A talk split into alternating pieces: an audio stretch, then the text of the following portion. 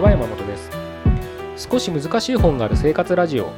この番組は哲学書や思想書などに興味ある方が私も読んでみようかなと思うきっかけを提供する番組です。それでは207回目です。よろしくお願いします。今日はですねマルチタスクってことをちょっと考えてみたいなと思います。あの今日あの喫茶店、まあ、カフェですね。に、え、行って本を読んでたんですけど今日っていうか、まあ、いつも 読んでるんですけどあの最近ねそこよく行くカフェで、うん、カウンター席とかね、え、ソファー席とかテーブル席とか、うん、ああるカフェなんですけどまあ僕はねいつものように1人で行くので あんまね1人で2人掛けのテーブル席とかねあの行っちゃうとあの2人で来てる方とかが座れなかったらなんか申し訳ないなと思ってねあのカウンター席行くんですけど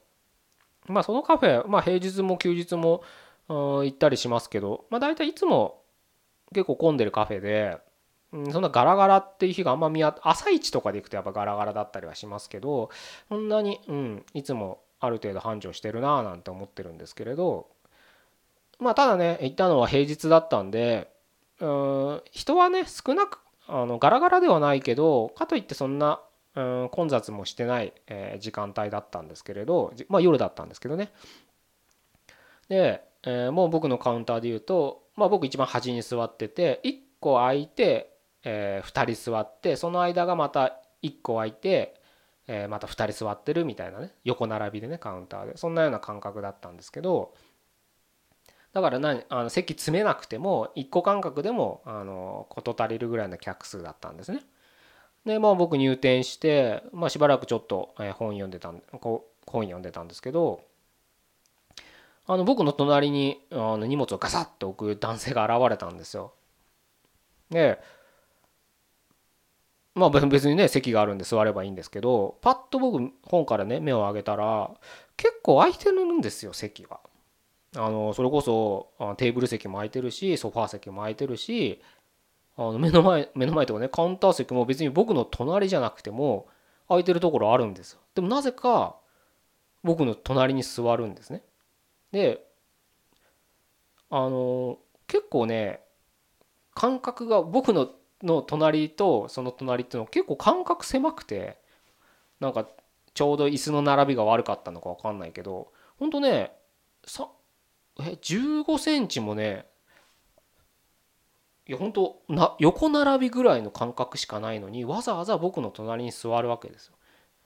よ。なんだろうなと思ったらでも大体ねなんだろうなと思う思まあ、正直思わなかったんです。でも理由は明白なんですその理由は何かっていうとその男性からしてみたらお前俺がいつも座ってる席に座ってんじゃねえよって感じなんですあのそれはあくまであんたの予想でしょって言われるかもしれないですけど、まあ、予想でしかないんですけどでもねそれは態度でわかるんです。だって周りがすごい空いてるのにわざわざそこに座ってあ座ってきてしかもその人のね態度でわかるんです。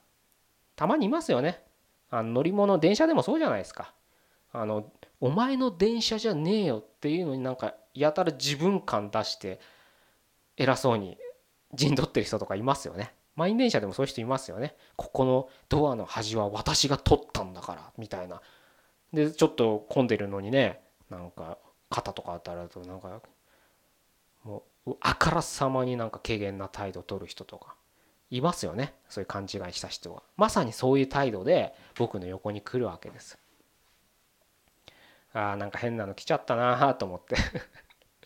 でもなもう帰ろうかなと思ったけどまだコーヒー残ってるしなと思って。途中でねコーヒー残して返したらなんか帰ったらバリスタにも悪いななんて思って。まあこれもなんかのぼし飯だと思ってね。あのちょっとしばらくいたんですけど。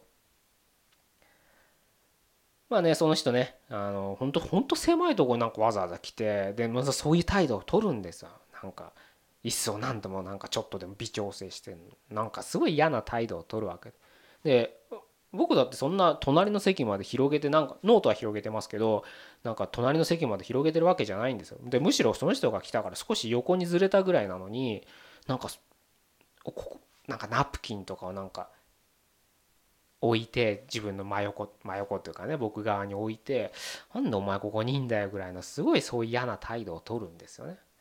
なんか嫌だなと思って。あのね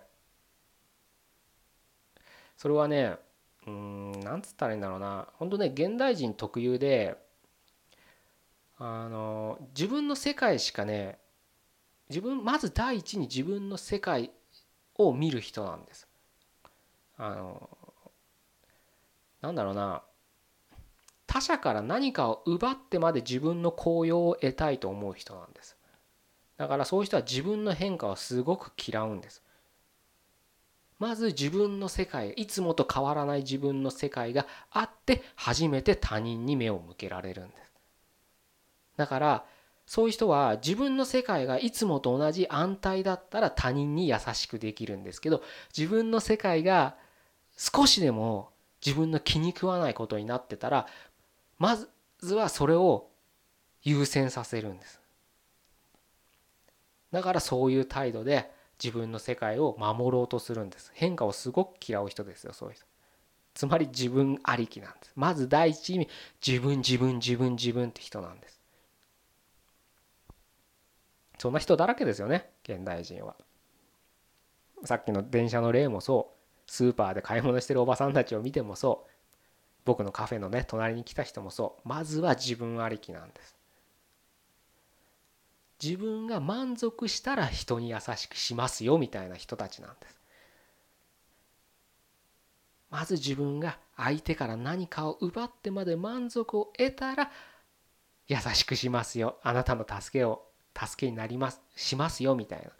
そういう人たちなんです。だからそういう人たちって一生自分は満足得られませんから 一生他人に他者に優しくできないとか、他者の助けになることはできない人たちなんですよね。まあちょっとそれは余談ですけどまあそういう人がまさに現代人って人が来てしまったんですよ僕の横に。僕ねそういう人が近くにいるだけですごくねあの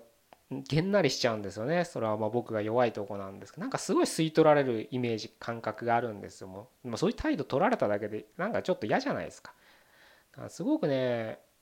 読書も結構集中力使うから正直その人が来た時点でもう読書はできないなと思ったんですけどね。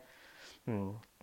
まあただねコーヒーも残ってるしさっきも言った通りコーヒーも残ってるし、まあ、そういう人が来たってことはなんか観察しろってことなのかなと思ってちょっとしばらくいたんですけどでまあその人がね席に座ったらまあそういう人ってガチャガチャガチャガチャあの落ち着きないですから、まあ、自分の世界をまず整えるに一生懸命だからあのカバンからガサガサガサガサいっぱい出すんですよいろんなもの。であの何て言ったらいいんだろうサーフェスっていうのかなラップトップあだからノートパソコンではないんですよなんかあの iPad みたいなねものにキーボードがついてるようなのあるじゃないですか。であのサーフェスってやつですか？あれを出してでガチャガチャなんか設定ありますよねあのメーラー立ち上げて、え、いつもその人は Facebook を立ち上げていつも自分がお気に入りのサイトを閲覧してみたいなことをまずガチャガチャガチャガチャやってるわけですよ。で1枚ね1枚というかあの紙のなんかレジメというかなんか紙の資料を出してそれを見てるんですけどもうほんとね肩並べるぐらい隣だから全部僕から丸見えなんですよ。パソコンの画面もそうだし紙のどんなことが書かれてるかも丸見えなんですでその紙をね僕は見てたんですけど見ちゃいけないのかな？でももう見てもいいでしょうね。その人隠す気もないで隣に来てるわけだから。あの結局その人ねあのビジネスなんつったらいいんだな？ビジネスマーケティングクラスみたいのに通ってる生徒なんですで Day5 今日の講義の位置づけみたいなレジュメをこうやって一生懸命見てるんですけどまあよくありがちなんですよ。パワポを2アップで印刷してるような資料なんです。であのパワポ文字だらけであとやたら横文字使いたがるものです。あとグラフ。そういうのでやっぱマーケティングとかを書かれてる資料なんですよ。でその先生でしょうね講師の人がなんかなんか法則かなんか名付けたんでしょうね。なんか僕は読めませんでしたけどね。なんかやたら長い横文字であの書かれてて。それについてなんかいろいろ顧客の深層心理とか顧客との関係改善とかなんかあなんかいろいろ書かれ書いてましたよ。小難しいとこことか書かれてましたけど、うん、でそれをねあの読みながら多分それをだから Day5 を今日受けてきてその帰りにそのカフェに来てると思うんですけどであのテキストを立ち上げて「なんとか先生なんとかです」みたいな「今日はなんか力及ばずなんとかで」みたいなこと書いてるんですけどで今日あの私なりにまとめたのを以下にアップしますみたいな。だからそのテキストでなんか草案下書きしてそれをなんかどっかのまあ多分 Facebook だと思うんですよね。その人 Facebook が立ち上げてるんで。方にアップするテキストをなんか作ってるんです。で、えー、一応なんか自分なりにまとめますみたいな形で Day5 の内容みたいなで交番123とか作ってなんかそのレジュメを見ながら一生懸命まとめてるんですけどあのまあそれは全然 別にそうねそういうことしてんだと思って見てただけなんですけど僕がねすごく驚いたのがそうやってねテキストで何かこうやって丸1とか言ってカチャカチャカチャカチャって SPC の法則とかなんか書いてるんですけど で people なんとかとかなんかいろいろ書いて1行も打たないですよ。1文打ったらすぐ Facebook でなんかメッセージのやり取りし始めるんですよ。カチャカチャカチャカチャカチャ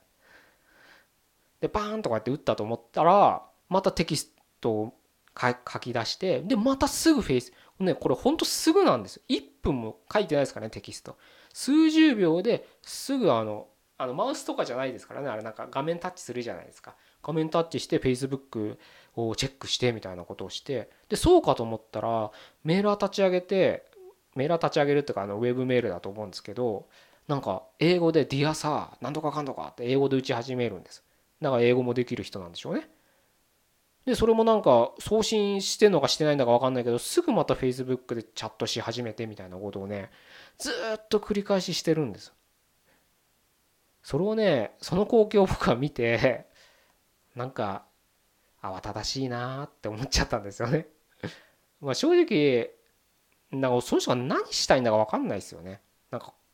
なんか一見マルチタスクにメールはやるわ Facebook でこ連絡は取り合うわ今日の講義のメモをまとめてるわとかで一見マルチタスクマルチタスクって言わないかな分かんないけどまあなんか一生懸命いろんな作業同時並行してるように見えるじゃないですか。でも僕からしてみたらこの人一体何がしたいんだか分かんないんです。メールしたいのか Facebook したいのかなんかレジュメをまとめたいのか何なんだろうと思って。思っちゃったんですよね。で多分ねまあそういう人ってまああの普段ねサラリーマンやってるはずなんですよ。もういい年ですよ。多分40代ですよ全然。40代のおっさんでしたけど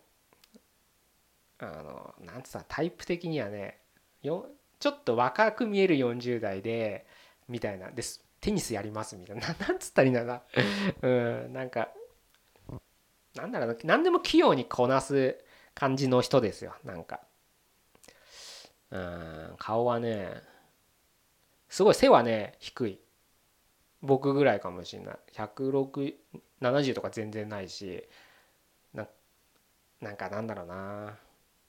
顔はねなんかあの羽鳥アナウンサーっているじゃないあんな顔の感じのもっと子供っぽいしたような感じのでも40代は全然いってるような人です結婚指輪してたから結婚もしてるんでしょうけどまあそんな人がカチャカチャカチャカチャカチャカチャやってるんですよね まあそういう人の特徴はね、あれですよ。キーボード打つのもバチバチバチバチやってますから うるせえよっていうぐらいカフェでいますよね。キーボードバチバチ叩いていいやつ。まあそういう人ですよで、やってるんですけど、本当ね、なんか豊かさがねえなって思っちゃったんですよね。で、多分その人、普段のサラリーマン仕事もそんな感じで仕事してるんだろうなと思って。だからまあ忙しいんでしょうね。